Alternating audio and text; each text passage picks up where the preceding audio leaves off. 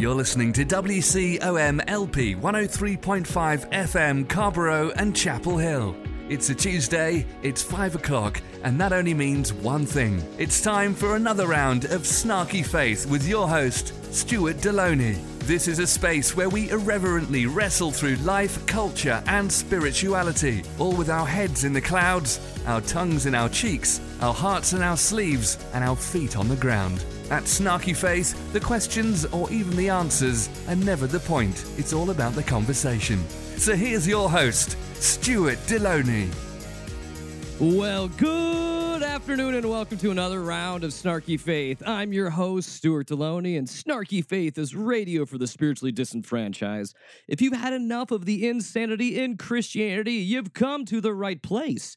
Because here at Snarky Faith, we're all about finding a sane faith grounded in reality and working to make the world better in tangible ways.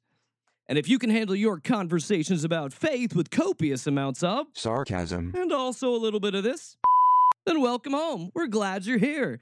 Today on the show, we're going to talk about starting over. We're going to talk about what does it mean to kind of get back to the basics in your faith. But before we descend into the snark, just a reminder that this broadcast and all past podcasts can be found at www.snarkyfaith.com and wherever else you listen to your podcasts Amazon, Apple Podcasts, Google Podcasts, iHeartRadio, Spotify, YouTube. We're there. We're everywhere. Just look for Snarky Faith. If you want to interact more with the show, you can find Snarky Faith, Snarky Faith page over on Facebook. You can drop me a line at questions at snarkyfaith.com. And there's even a Snarky Faith hotline if you want to leave us a message. And that number is 919 525 1570. That's 919 525 1570. Man, I hope you guys are doing well. I, I I am like standing in a place where I'm just kind of thankful I survived my last week. This week has been spectacular, uh, spectacular. But my last week was one of those times where you're just like catching your breath, you're moving, you, you're just constantly in motion, and I was just worn out. But but in this process, I, I did want to tell you a story, and I, I mentioned this last week, and this is going to tie into our conversation today. So uh, I had I had mentioned I think last week that this is an interesting year after COVID. This is the first time we're going to have two of our kids out of the house at the same time, and I grabbed all four of my kids and dumped them in a minivan, and we piled in a car and drove down to Emory University this last week to drop off my daughter for her freshman year there. It was exciting. It was scary. It's a big thing in life watching your your big baby girl go off into the wide world. So it was an interesting and bittersweet time, but also it was fun because it gave me a chance. I haven't done this very often in a while where I simply like take my kids because my wife had to still work. So we were the ones road tripping together. So we had some road trip fun on the way back, but being the one that was doing most of the driving because no, I'm not a control freak. I just like to be efficient on time. And we made great time the entire time. Thank you very much. Now that I got that off my chest. So as we're driving, as we're driving, we're kind of in the in the last stretch, uh, the last couple hours before we're, we're going to make it home. We'd been at the beach, and my younger kids, my when I say younger kids, it's hilarious because my two high school kids, my little ones in high school, are just passed out in the back of our van. And as we're driving, my my oldest son who's a sophomore in college is is riding shotgun with me and we're talking about we'd had these conversations like looking at all of these these jesus-y come find jesus billboards that are lining the highways all the way from north carolina to south carolina to georgia and then back again. We took like a separate way back so we could go up by the ocean and so we were seeing these things everywhere. Now these are these ones that are like call 1-834 truth like f-o-r truth and and I kept joking about it. I was like, I'm gonna call up. I'm gonna call up. My son's like, don't do it. Don't go and be a dick to these people. Because I know you can. So in one sense, that was like a proud papa moment. I was like, oh, he gets me. He really gets me. But after a while, I've seen these things. I was like, dude, I'm gonna do this. Because I was I was tired and and and and listen, listen. My goal for this was was simply not to prank or mock them because that that is low hanging fruit. I do it in the Christian Crazy every week on the show. So I actually literally called up with with with the assumption or, or acting as if I have no idea about Christianity, and I really wanted to learn based upon the signs telling me that I do not know the truth and I need to find the truth or I'm going to die. And let me tell you, it was a really, really interesting and fruitless and pointless conversation. but but here, here here's uh, somewhat how how, how it went. And and I was telling some some of my uh, some of my friends about this and they're like dude you need to do this again and record it. And I was like pretty sure I not sure if actually recording somebody without their permission is illegal but at the same time my point is not simply just to mock these folks. So so this is supposedly an an evangelistic organization that has that is like that they're literally called gospel billboards and they're all over the southeast. And there's different ones and they're all in varying ranges of, of offensiveness. So i call up i get a guy on the phone that you know if if they're like half the phone thing is to learn more about god press one and then it's like pre-recorded messages. But they they then they had well if you want to know more or have questions you can press zero. So i press zero and and started talking to this older gentleman out of texas and he begins to ask me questions like how'd you find out about us? and all this stuff and i was like well you know and I, I'm, I'm playing off like i really and i can i can act if i need to. And i started playing this off as, as a person that was really really curious about saying like i am interested in finding the truth. How do i do that? And i have never heard in a short period of time and when i say short period of time i mean i was on the phone for at least a solid five minutes dialoguing with this guy. And i would just ask simple questions about what he was he was telling me and he couldn't answer them. It was like it was like a layers of Christianese based on another layer of Christianese based on another layer of Christianese. You know, you just need to have the truth. What's the truth? Oh, the truth is what you get in the Bible. What truth is it? Oh, it's the truth of Jesus. What is the truth of Jesus? Well, that you're going to hell and you need Jesus. Well, and and and then he's like, well, you need the truth to live a good life because you you know you're probably living a sinful life where you're at. And I was like, okay, so what is sin? And so we're talking through this, and then he's telling me, well, I really have to be able to study the scriptures because if I want to go to church, this is where it got kind of funny. I have to know the scriptures well enough to know which kind of church I should go to. And so then I started asking, like, what is the good church? And how do I know it is a good church? First answer from me How do I know if a church is a good church? Was his, his gut answer. Then, then he fixed it a little bit. Was do the women dress modestly? First one out out the gate. Do women dress modestly? Which I love that. And I was like, oh, okay, okay, I'll make sure of that. And are they Bible believing? And I was like, well, what does it mean if they're Bible believing? Well, do they teach from the Bible? Well, I've heard lots of churches teach from the Bible. Well, they don't all do that. And so then it was this, it was this whole yarn and spin of of of a bunch of different stuff. So I talked I talked to the gentleman and was, was was nice and cordial and and acted like I didn't know anything. But what it got what it smacked me, what it really, really just kind of smacked me in the head is this guy doesn't get it. This guy is supposed to be an ambassador for Christianity, and this dude doesn't get it. If I was a person, and again, I have worked for evangelistic organizations, I have worked with explaining what it means to be an evangelistic Christian to people. I have done that game. I've played that song and dance. So I know this. And and and talking through him, it was just it it was so incredible that he had all of these meaningless words somehow meant something to him, but he didn't even really know what they meant. And and it was it, it just blew me away that if this is what these people are doing, spending their time doing, of trying to somehow get Jesus to people, and I'm pretty sure they don't even know Jesus. They don't even really know what they're talking about. They just know church culture and they know church speak. And that is not the same as Christianity. I think there's many out there that confuse that with it.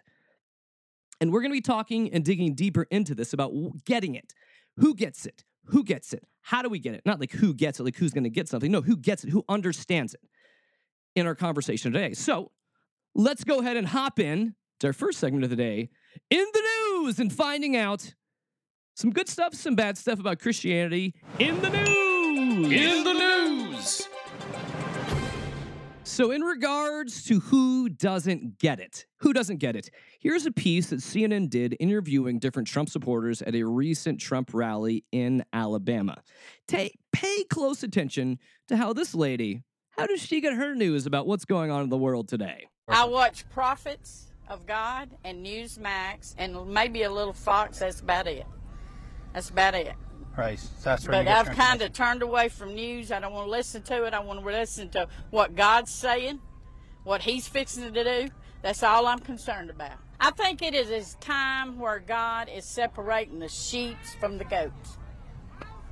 What you know, What are you? I am a, a I'm a goat because I ain't a sheep. I'm not doing what they tell me to do. Hmm. I'm fighting against it. So let me unpack what this young lady had to say because like this is very endemic of a lot of people in the country today. So she was saying is she doesn't trust the news that she only listens to Newsmax, the prophets, sometimes Fox, but really she just listens to God. That's her litmus test. She just listens to what God has to say and then ends it with she doesn't want to be one of the sheep because is there, there's scripture in the Bible where God or where Jesus mentions about the, there's a time where there's going to be sheep and there's going to be goats and God's going to separate the two. Let's not tell her. And the fact is the idea in when Jesus is using this example is simply that the sheep go to heaven, the goats go to hell. And no, that's not just lyrics from a song by Cake. Yes. So she's like, I don't want to be the sheep. I'm in one of those classical situations where I'm mixing my metaphors up. I don't know what's up and down. No, because really, which is hilarious, the goats, the goats, the goats are the ones that reject Jesus. And she's like, I ain't no sheep. I ain't no sheep. I'm a goat. I'm a goat.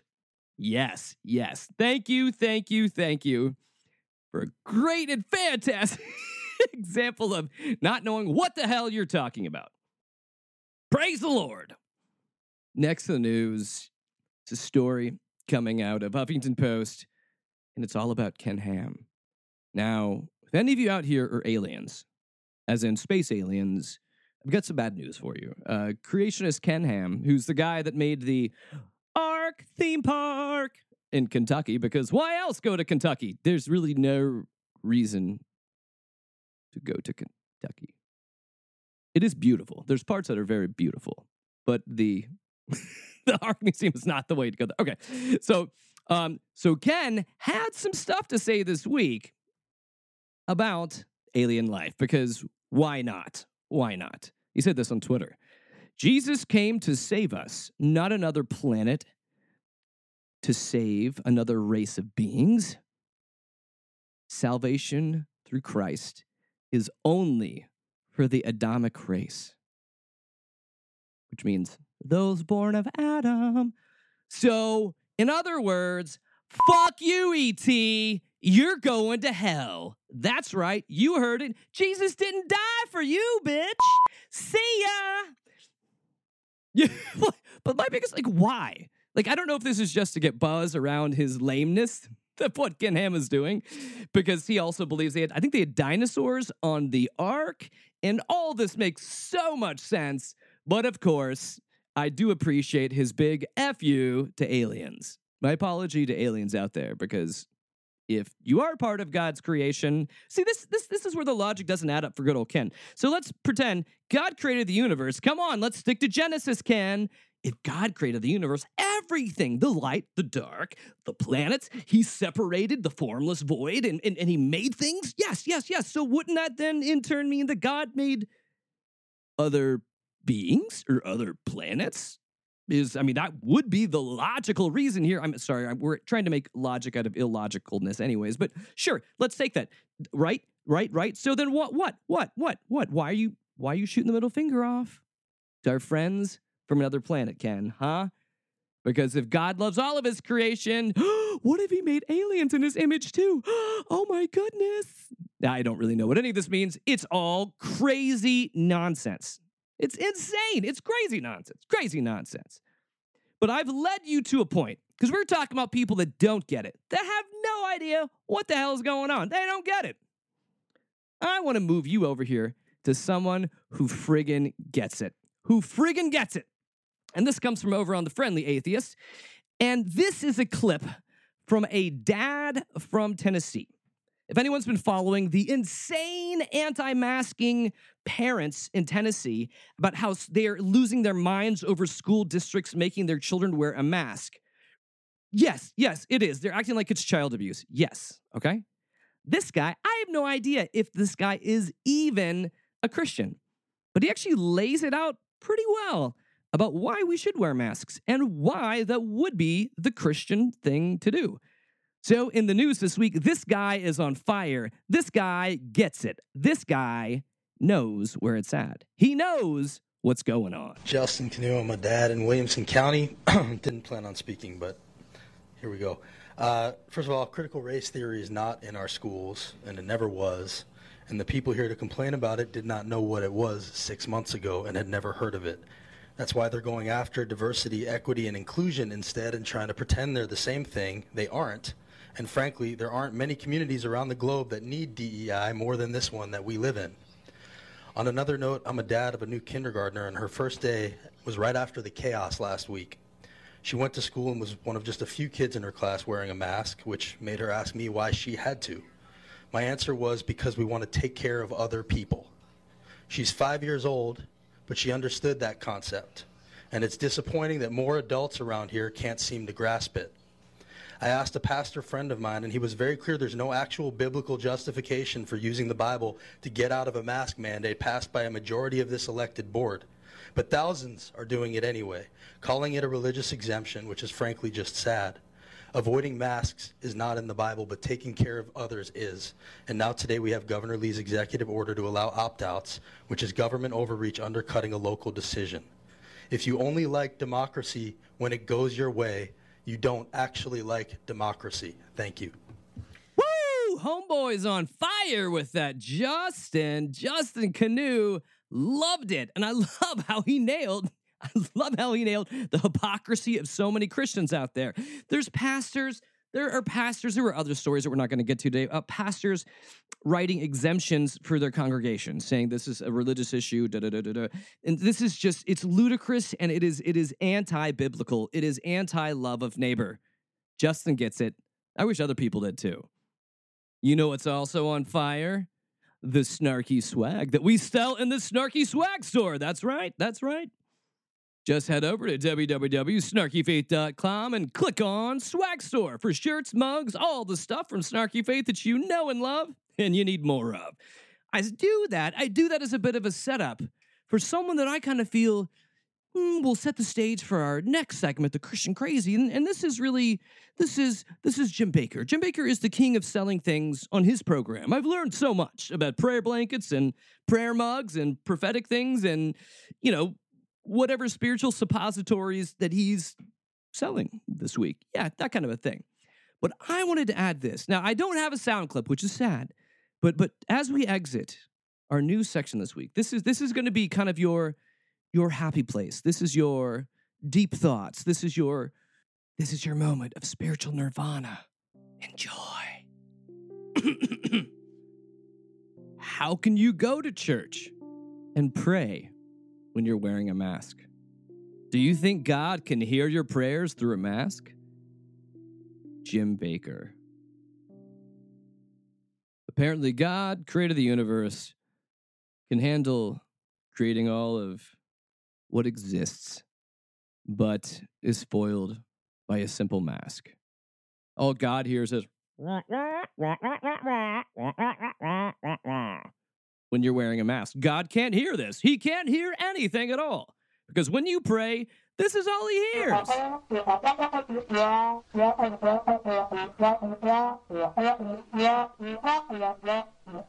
Oh my goodness, the devil is sneaky, using masks in such a weird way to muffle our prayers. Oh, Jim, thanks. Thanks for speaking the truth. Bullshit. Excuse me, I sneezed. Moving on, we are going to move in rapid fire through our next segment of the Christian Crazy, the choicest cuts of the Christian nuts. Yes, yes, we're tight on time, so let's go ahead and get this party started. Here's the Christian Crazy. If loving the Lord is wrong, I don't want to be right. Lord have mercy. The Lord is my shepherd. He know what I want.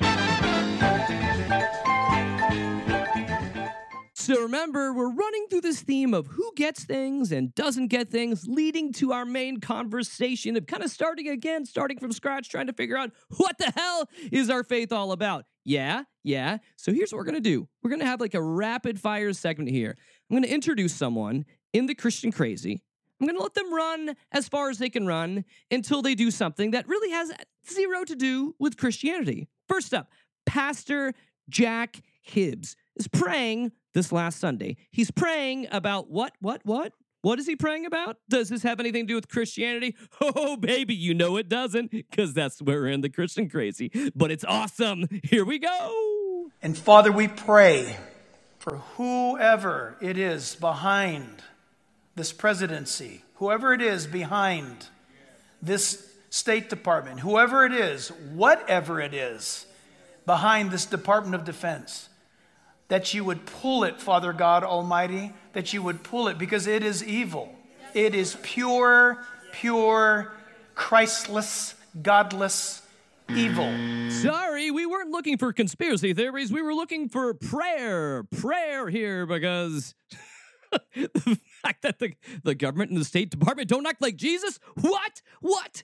Who? Who knew? Because they've always liked it like Jesus, right? Our government is always like, what? No, no, no. Moving on, moving on, moving on. More crazy ahead. Now, the next bit of crazy, this is actually not one of the prophets. This is this is a weird story that popped up. It was last week. It was an American Airlines off-duty pilot was on a plane and as the passengers are disembarking decides to grab the radio and begin to share all about his story. Now, I'm going to go ahead and give you a trigger warning because it's very homophobic. It involves well, it's just friggin' messed up. And the reason I bring this up is not just to shame this guy, it's it's it's to point out the fact of he doesn't get it. This is not how you share Jesus with people, right? This this is a weird and warped version of how Christians think that they're somehow supposed to be offensively shoving Jesus in people's faces. Kind of like waterboarding people with Jesus. Is that the gospel? No, it's not. No, it's not at all. I'll let it run for a bit, but you know, trigger warnings because this guy is nuts, but thinks he's doing the work of the Lord. But then again, so are the Taliban. They think that too. was raped or molested as a young boy. It does not matter whether it was, you can go ahead and go if you need to. It does not matter whether it was family member or friend or stranger. It happened, and I was um, left to deal with it alone. Though I was raised by Christians in the church, I never felt like I could share that with anyone. I screamed to God every night that He would take away my sins and thoughts and resulting homosexual tendencies. My life spent, kept spiraling out of control. I became a sexual addict and turned to pornography. That's okay. I'm sorry if you're uncomfortable. Um, I just want you to hear me. I'm, I'm not trying to tell you what to do, but I became a sexual addict. Now, here, here's what I want to say: is this poor fellow needs therapy. This guy has been abused by the church. This guy has been to the wringer and been told to his face that there is something wrong with him and that he somehow needs to exercise the sin that's within him. That though he's created in God's image and loved by God, he's been taught by the church to hate himself. And vicariously, why I'm putting this in the Christian crazy is this idea that these Christians somehow need to shove their faith in other people. This is a flight where we have children on board. And this guy is talking about rape and pornography, masturbation, and homosexuality, right? Read the room, buddy. That's not how evangelism friggin' works. You're missing the damn point. Now, it's very sad, and I really hope this guy can get some help. But this kind of mindset and this kind of posture is very present. And Christians, many of them, especially conservative and evangelicals, believe they need to be able to shove stuff down people's throats because that's what God wants. Spoiler alert, that's not what God wants. So, all right, we've got two examples of people, they don't get it. They don't get how this works. Last one, last one, and most fun of all Kat Kerr. Yeah, she's our resident prophetess, and she is bad shit crazy. Woo, yeah, she is. She's the one that talked last week about riding on lava when she, she talked about heaven in these terms. There is rain in heaven. There's absolutely nothing destructive. There's Yeah. no there's no earthquakes. No, there are volcanoes, but they're for entertainment. They're for fun. You get to ride the lava out. Really? Yeah, you get to ride out on the lava. It's Just checking to make sure you're keeping score. That Kat Kerr. That one. Now, Kat Kerr is also wanting to school us a little bit and more of why she doesn't get it, doesn't understand Christianity in this spot where she's explaining why, hey, none of you guys understand what's happening here because prophets understand the spiritual realm and you guys are just dumb, but not Kat Kerr. She knows it all. She knows where it's at. I'm pretty sure it's either in the medicine cabinet or the liquor cabinet. Is that right, Kat? usually mostly they don't understand the spirit realm and let's just talk anything in the spirit realm most people don't have it in their head what that is so they don't understand the difference between truths in the spirit realm and truths in the natural. The spirit realm is the original realm. It's where the father operates. It's where he lives. It's what his world is made of out of. And he is the one. The father is the one who's got the greatest revelations. He knows things even his son doesn't. His son doesn't mind that at all. And so the Father has some of the highest revelations. And when you get revelation on the word itself, it opens up the whole word to you, and then you get excited. This is and has been probably for the last 15 years a solid season of getting revelation. That means from the Father Himself about what His scriptures mean, what His plans are, why in our own head we can't understand it because God's not something you understand with your head knowledge. This is the epitome of the Christian grift right there. This is the epitome of the grift. Whereas Kat Kerr does not get Christianity, but she gets how to milk chumps that are a part of Christianity. You don't have to understand. I understand. I have the knowledge. I understand this. You don't need to worry about this. You don't see it. None of this makes sense. It would seem crazy. But just trust me. Because yeah, I'm the craziest, or I'm the I don't know. I don't what are they like the yes, I'm the I'm the crazy wrangler. I'm the harbinger of insanity. I don't really know what she is, but I will say affirmatively, none of this is Christianity. At best, it's like Gnosticism light, where you know there's secret information you can only get from God, and Scripture doesn't make sense until you have a revelation. So you can't really read Scripture until you're revealed what Scripture says, because Scripture doesn't say what it says. And yes, ad infinitum, and you just keep going and going and going. Christianity, no, it's not. But that's why we're here to start back in the beginning. We want to get back to the start line and really get to the core of what Christianity is about as we talk about beginning again in our minds to refresh ourselves and hey, what is Jesus all about? Now, I know that we're in the age and era where memes are our main source of intellectual nourishment and education. So I'd, I'd seen this one, and so this these are both interesting. They're not totally true, but they're not totally wrong either. So one of the reasons we're talking about Jesus is simply this. So there's a meme out there that has colonizer Jesus versus historical Jesus. So colonizer Jesus is white, Christian, patriotic, sees justice through retribution, died for your sins, sends sinners to hell, silent in the face of oppression, condemns sinners, endorses church and state. He's a king, he upholds the traditional family unit, and endorses holy war. We love colonizer white Jesus, right? And on the flip side, in this overly simplistic meme, we have historical Jesus, who is Middle Eastern brown skin. He's Jewish. He was colonized by Rome. He had justice through saw justice through restoration. He was killed by the church and the state. He was a friend of sinners and outcasts. He liberated the oppressed and continues to. He critiques religious people. He subverts the empire. He was a homeless man and a child refugee and had half siblings and he was nonviolent. So instead of us, instead of us memeing it out to figure out where we're at, let's just do exactly kind of what Lewis Carroll said in Alice in Wonderland when he said, Begin at the beginning and go till you come to the end and then stop. Now, what I want to do, and this is going to be a conversation that is going to extend over the, the next few weeks. Nay, I call this a series. Not really, but it'll be something that is loosely connected to the tissues from week to week and what we're doing. Now, what I'm wanting to do when we talk about like who is Jesus, I, I really want to hop into the meat of really what he preached. And and the best place for us to be centering on really diving into Jesus is we should look at the Sermon on the Mount. Now, if you don't know what the Sermon on the Mount is, you're going to be getting a lot of it over the next couple weeks. So the Sermon on the Mount, we're going to go ahead and today kind of set up set up where we are in scripture and we're going to lead in towards talking about who is this Jesus as we talk about the Sermon on the Mount.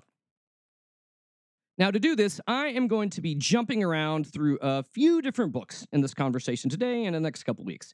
Uh, primarily, I'm going to be going through, there's a book called Taking Jesus at His Word by Addison Hodges Hart. I'm also going to be hopping through a little bit of Henry Nouwen and some Brian McLaren to kind of help round us out in that conversation, or in this conversation we have. So I'm going to go, we're going to go ahead and start. And the funny thing about this is, when we're beginning at the beginning, we're going to be talking about all kinds of background and foundational stuff to add to where we're at in the history and the time and what was going on when Jesus speaks this. So, for some background into our conversation today, we're going to be going covering Matthew 4 23 all the way through 5 2.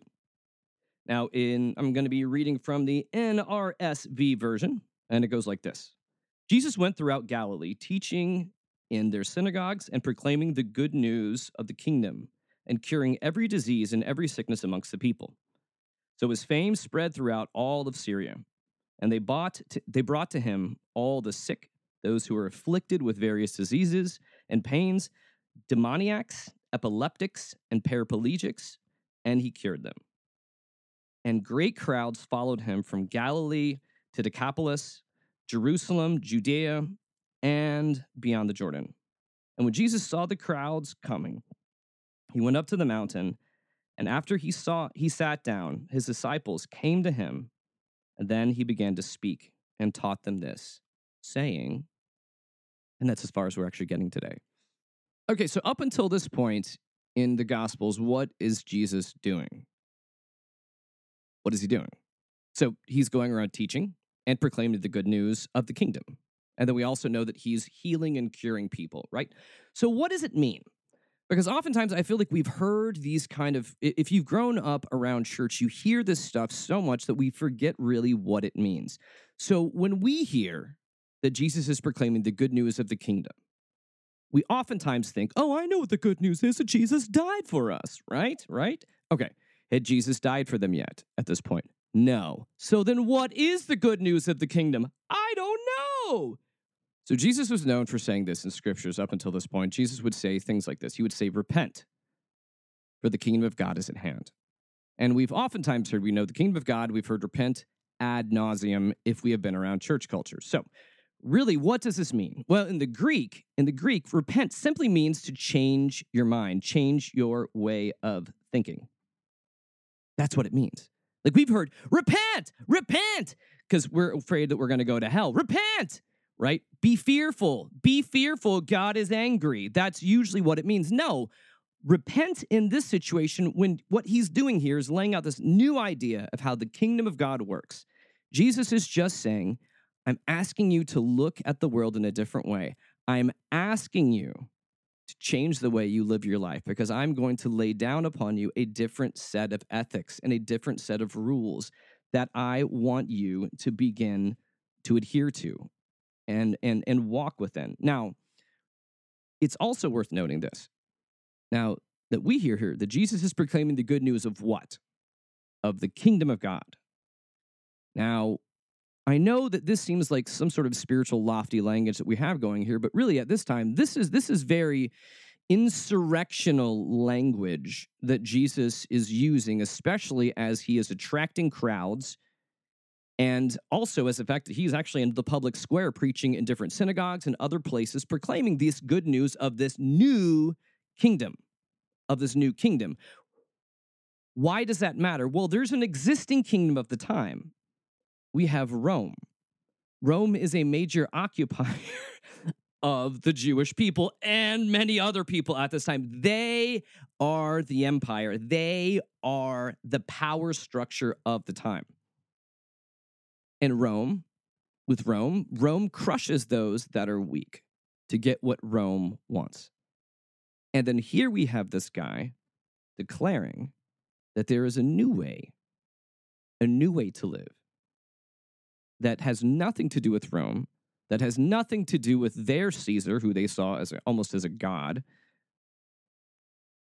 But what he's doing is he's refining what kingdom is supposed to look like based upon a Jewish ideal here. Now, this is coming from Taking Jesus at His Word by Addison Hodges Hart.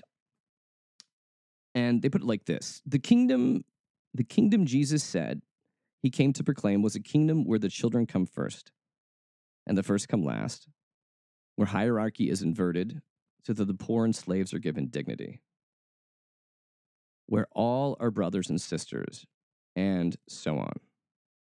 So when we talk about this, when we talk about the kingdom of God, God is talking, Jesus is talking in this sense about a whole new power dynamic that is different than the might makes right way of the world at that time. And actually, wait, might makes right is pretty much a lot the way the world is today, too. So there are those that are powerful and in charge, and they are oftentimes corrupt, and they do not care about the little guy. Now, the way that God looks at the world, he sees beauty in all things. And so, even Jesus being able to challenge this is huge. It's insurrectional. Now, secondly, what he's also doing here is he's also laying this out in the present. So he's proclaiming the good news of the kingdom. So he's saying the kingdom is here, the kingdom is now, the kingdom is advancing, the kingdom is around us, which is also something that is very different than Christianity right now. And we think of the kingdom of God, we think of heaven a lot of times. We think of the here ever after. We think of what's going to happen when we die. In Christianity, we don't oftentimes think of our faith as a here and now and a right now kind of a thing, like a right now, like a, in this moment right now. Not like tomorrow, like in this moment, that God's kingdom is advancing now. And where is it? And where will it be? Well, as Christ is laying this out, this is going to be everywhere. That it's this idea that it is spreading and that it is growing, and that it, it is something here that is, is a reality that needs to first engage us in our own hearts and our own perspectives and how we regulate ourselves, how we guide and govern ourselves, how we interact with others around us. So this new kingdom begins with us first. And then we take it and manifest it into the world around us, which is very, very different. Where Rome manifests its kingdom by squashing others and then creates its infrastructure around the damage that it's created through its own power. So, one comes to the people first, the people walk it out, versus the, the government or the power structures of the time forcing it upon other people, right? Very, very, very, very, very different way of looking at things. You could often even say, you can often even say, in, in a certain sense, that what Jesus is trying to get at is that the kingdom of God, in a certain sense, is a new way to live. It's a way of life. And, and I feel like that what oftentimes happens within Christianity these days is that we have boiled Christianity down to a system of belief. To be a Christian, we have to believe these things, right? We have the certain dogma, we have certain things that we must believe in to be able to stay part of this tribe. I believe in X, Y, and Z. That makes me okay with this tribe because we believe in the same things. But what Jesus is actually pushing back, because again, he first came to the Jews, to the people that knew that knew the word of God, that knew what had been written, that knew had been what, what had been commanded to be on their hearts. So Jesus approaches them first, those that should know this, because Judaism at this time had really fallen into kind of what Christianity is. It's about a system of beliefs. It's about a way that you, you raise your right hand here, you put your left foot down, and it's, it's a whole thing where we're just walking through the motions. But it's very different. And, and think about that on your own the difference between a system of belief and a way of life. A system of belief is something that is very like boxed in. A way of life, it breathes, it grows, it challenges you. And I think much of what Christ is trying to do here at this time at the beginning, as he's doing this in his ministry, is to remind the Jews hey, hey, you guys have kind of missed the point here. And it's a huge deal. It's a huge deal. Because engaging life through a system of beliefs versus a way of life it really exposes different values, intents, and visions that we have for engaging the world around us and how we move out. Like one of these, like I grew up around this. I grew up around a Southern Baptist where it was all about almost like intellectualism. Like we have to memorize this much scripture because if you memorize scripture, you know scripture. I know the words, I don't know what they mean, but I know how to do them very fast, right? We, we begin to see this. It becomes a very tangible way of measuring things, the way that religion sets things up. Like we see religion being the system that sets up walls and lines and edges. But the other way, this, this other way that Christ is opening up into the world here is a way of life, and it's more amorphous. And, and it relies more of us, those who try to engage in it. It relies upon us to engage with reality in, in, in a new way. Whereas reality is not just about what I can get from myself, it's about what I can do for the other. In, a, in the system of religion, it's all about making sure people believe the right thing. But in a way of life, it becomes more about walking out the right thing with other people. Now, I understand this. I understand why religious systems and systems of belief work better than ways of life. Now, why does that happen? Well, because again, I mentioned earlier, they're very tangible. Like you're very, you're able to check boxes. You're able to say, "Do you know this? Uh, do you understand this? Can you recite this to us?" And in a way of life, it ends up being a lot more like wibbly wobbly. It becomes more gray and less black and white. Now, making this this this simple indication between the two is is one that I I want us to think about this. When we begin in the beginning and we begin to go back to who Jesus is, we it is it is imperative before we even really get to the words that he's going to say in the Sermon of the Mount. We have to see what he's doing and what he's leading towards. And and in this, as we begin to look at this again, hopefully with some new eyes, hopefully returning to this and saying, how does this speak to me now? In this whole conversation between systems of belief versus ways of life, I, I ask these questions like, when from moving from one to the other, what is lost? And when we're in this time where we feel like we have lost something, where we see people leaving church, why? Because churches are religious systems that are systems of belief. Because people want something more. People want to engage in something more, something that requires more of them, besides just showing up and putting money in an offering plate. So I, offer, I ask you this question and offer this unto you because this is a question I've been thinking about all this week. You know, what needs to be rediscovered in our faith? Like it's one thing for us to continue to to to point out where where Christianity has gone wrong, and boy has it gone wrong in so many different ways. Uh, we see it everywhere, but it's harder for us to say. So how? What are we going to do about it? So what is lost and what needs to be rediscovered? because we've talked about this in the past here on the show and I, and I think part of this and i think jesus even in the early parts of what we're talking about here shows us a huge difference uh, oftentimes the a lot of the jewish mentality around what it meant to be faithful surrounds this idea of cleanliness especially during like this this first century time there, there, there was there was definitely the areas that were clean and unclean. There was a lot of hand washing and feet washing. There was a lot of washing going on because again to to be clean is to not be defiled by the sinfulness of the pagans and of the earth. So there's this idea of of this is clean and god is happy and this is dirty and god does not like this but we see but we see this jesus is not i mean he is going around proclaiming the good news of the kingdom but he's healing people and these are people that the kingdom of rome does not care about people with diseases people that are epileptics and paraplegics people that that that are demon possessed. These are the folks that Rome does not care about. These are the folks that honestly the Jews of the time did not care much about either. What begins to happen is when we begin to see that there is no line between those lines of cleanliness and uncleanliness, that those lines between secular and sacred. What that does is it begins to give us a space where we are allowed to grow and experience the King of God in a different way that was possible before. Because when we're caught in systems of belief, really all that we need to do is we're just memorizing facts and figures. We're just memorizing scripture. We're just able to say here, like, I know this. God is happy that I know this. And I can repeat this to other people because I want other people to repeat the words too. Now, within Christianity, we can also ask a lot of questions like, where did we go wrong within all of this?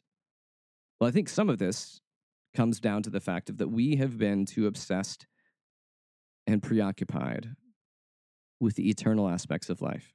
What happens in the ever after?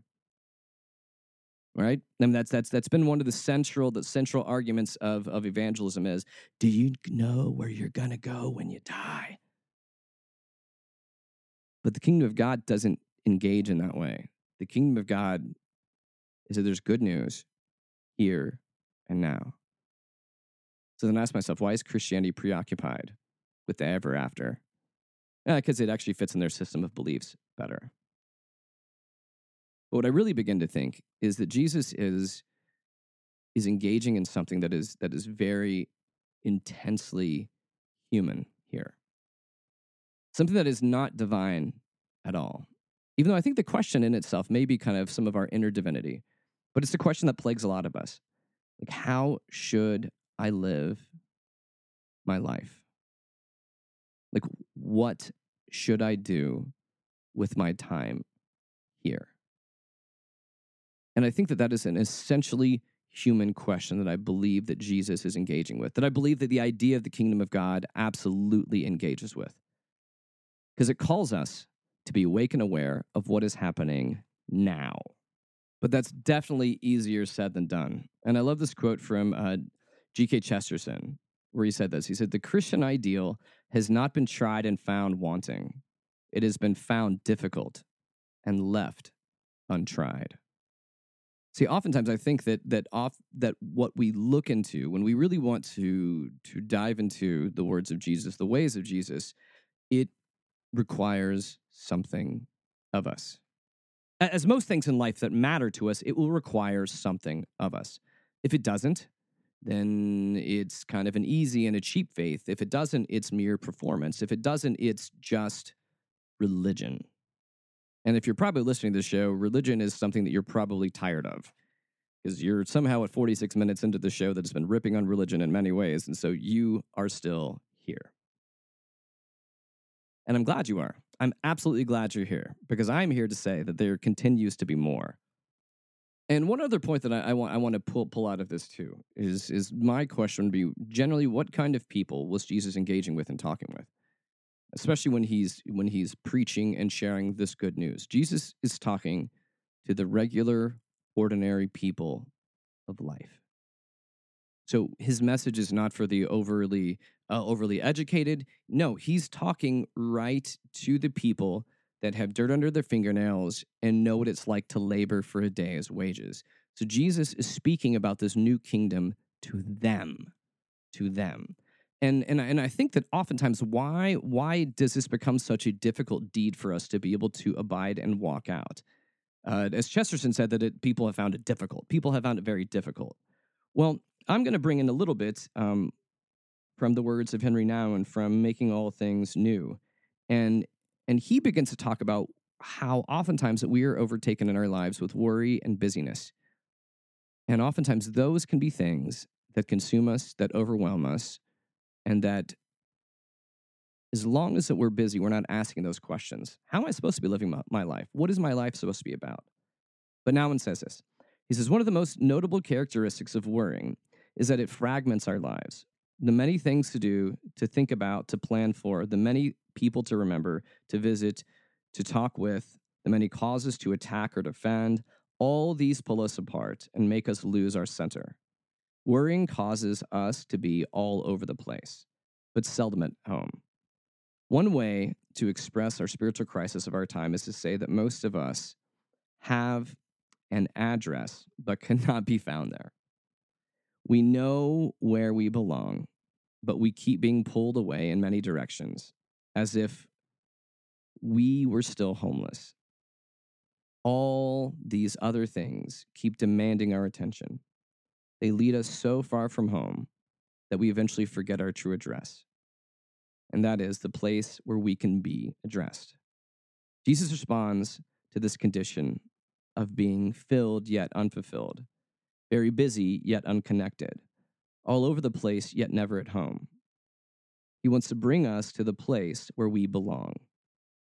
But his call to live a spiritual life can only be heard when we are willing to honestly, honestly to confess our own homeless and worrying existence and recognizing its fragmenting effects on our daily life. Only then can a desire for a true home develop. It is of this desire that Jesus spoke when he says, Do not worry. Set your hearts on his kingdom first, and all these other things will be given to you as well. So when we return back again to Jesus, Jesus came to offer a different way to live. Jesus did not come to offer an express train away from this earth, an express train away from the fires of hell. No. Jesus came to say, all of this, all of this hierarchy, all of this patriarchy, all of this future capitalistic sense of, of the strong survive, might makes right, and those who squish others will be the ones on top in the end. He comes to say, that's the easy way of life. And that is not the way that you are created to be, that there is much, much more to you. Jesus came to challenge the power of the empire. His words were insurrectional. His words led to his death, which we don't need to overly spiritualize also at the same time. Jesus was killed by the state. He was killed by Rome for what he was doing because they did not like it. And it was not about the healing and praying stuff, it was about the kingdom of God stuff. It was about the, hey, I'm God, because hey, that's what Caesar had said up until this point. So why continue, Stuart? Why are we back here? Why are we doing this? And I'm going to tell you why, because I think the Sermon on the Mount is a perfect place for us to get our hands dirty again and remind ourselves where we came from. Now, there is this phenomenal quote. This is from Kurt Vonnegut back in May 20, 2004. He wrote an article called In These Times. And he wrote this For some reason, the most vocal Christians among us never mention the Beatitudes. But often, with tears in their eyes, they demand that the Ten Commandments be posted in public buildings. And of course, that's Moses, not Jesus. I haven't heard one of them demand that the Sermon on the Mount, the Beatitudes, be posted anywhere. Blessed are the merciful in a courtroom? Blessed are the peacemakers in the Pentagon? Give me a break. I think Vonnegut is absolutely right with this. I think he's absolutely spot on because we would rather have we would rather have rules to judge and shame people and call that a faith rather than have a faith that requires us to live in a different way to not call out other people but calls us to live radically compassionate lives full of grace to love others in a way that does not contend with the currencies of this world See, when we get back to this place of knowing Jesus, getting back to the beginning of what he was about, Jesus was here to throw the religion of the time, what the Jews had thought was their word of God, he came to throw it on its ear. He also came to talk to the citizens of Rome to say, This is not the way forward. This is not the way of God. And it was deeply concerning to the people that were in political power and religious power of the time, just like these same words scare them in this time today. Actually, doesn't really scare them anymore. They just think that it's it's. I've been told this before. Oh, that's nice. That's so hippie. This idea of love and compassion as the way forward. That's delightful. And people say that as a way to brush it off. But the kingdom of God is very serious. It is not some sort of a, a, mere idea. So for the remaining minutes here on the show, I'm gonna I'm gonna present an idea. An idea. Because remember, this is going to be a continuing conversation over the next few weeks. It's an idea presented by Brian McLaren in his book, Finding Our Way Again. And McLaren says this. He says spiritual practices are a way of putting the universe on fast rewind until it collapses into a singularity of dark light. So as to recall all that all creation originally unfolded from the divine source, singing, Let There Be. There are, likewise, a way of putting the universe on fast forward, imagining it hurling forward and onward until it is caught up in the wide arms of grace. Like a beginning toddler falling with an awkward, joyous determination across the space towards his mother's arms. And perhaps the most important, are a way of locating ourselves in the present moment, no less, lightened by the presence of the unseen God from whom we come, to whom we go, and with whom we travel. Spiritual practices are a way of becoming awake and staying awake to God. And we're going to be pursuing these over the next few weeks because I think we need to return to these things. I think we need to return to the things that matter. So, I'm going to leave you with a question. Actually, two questions, and I mentioned that earlier. But in our faith, in your faith, what's been lost? And what needs to be res- rediscovered? So, what's been lost in your faith? And what needs to be rediscovered? Because only you can answer that question. We're going to be divi- diving down deeper into the Sermon on the Mount and different spiritual practices over these next coming weeks. So, so, so, that's all I got. And I look forward to more as we move forward in the future. And as I do every week, I send you off with the holiest amounts of grace and peace and snark. May you go into this world and begin to engage in living a life that is oriented around the kingdom of God, that calls you to love others and orient your life around making this world a better place. That's all I got this week, and I will catch you guys again next week. I'm out of here. Peace.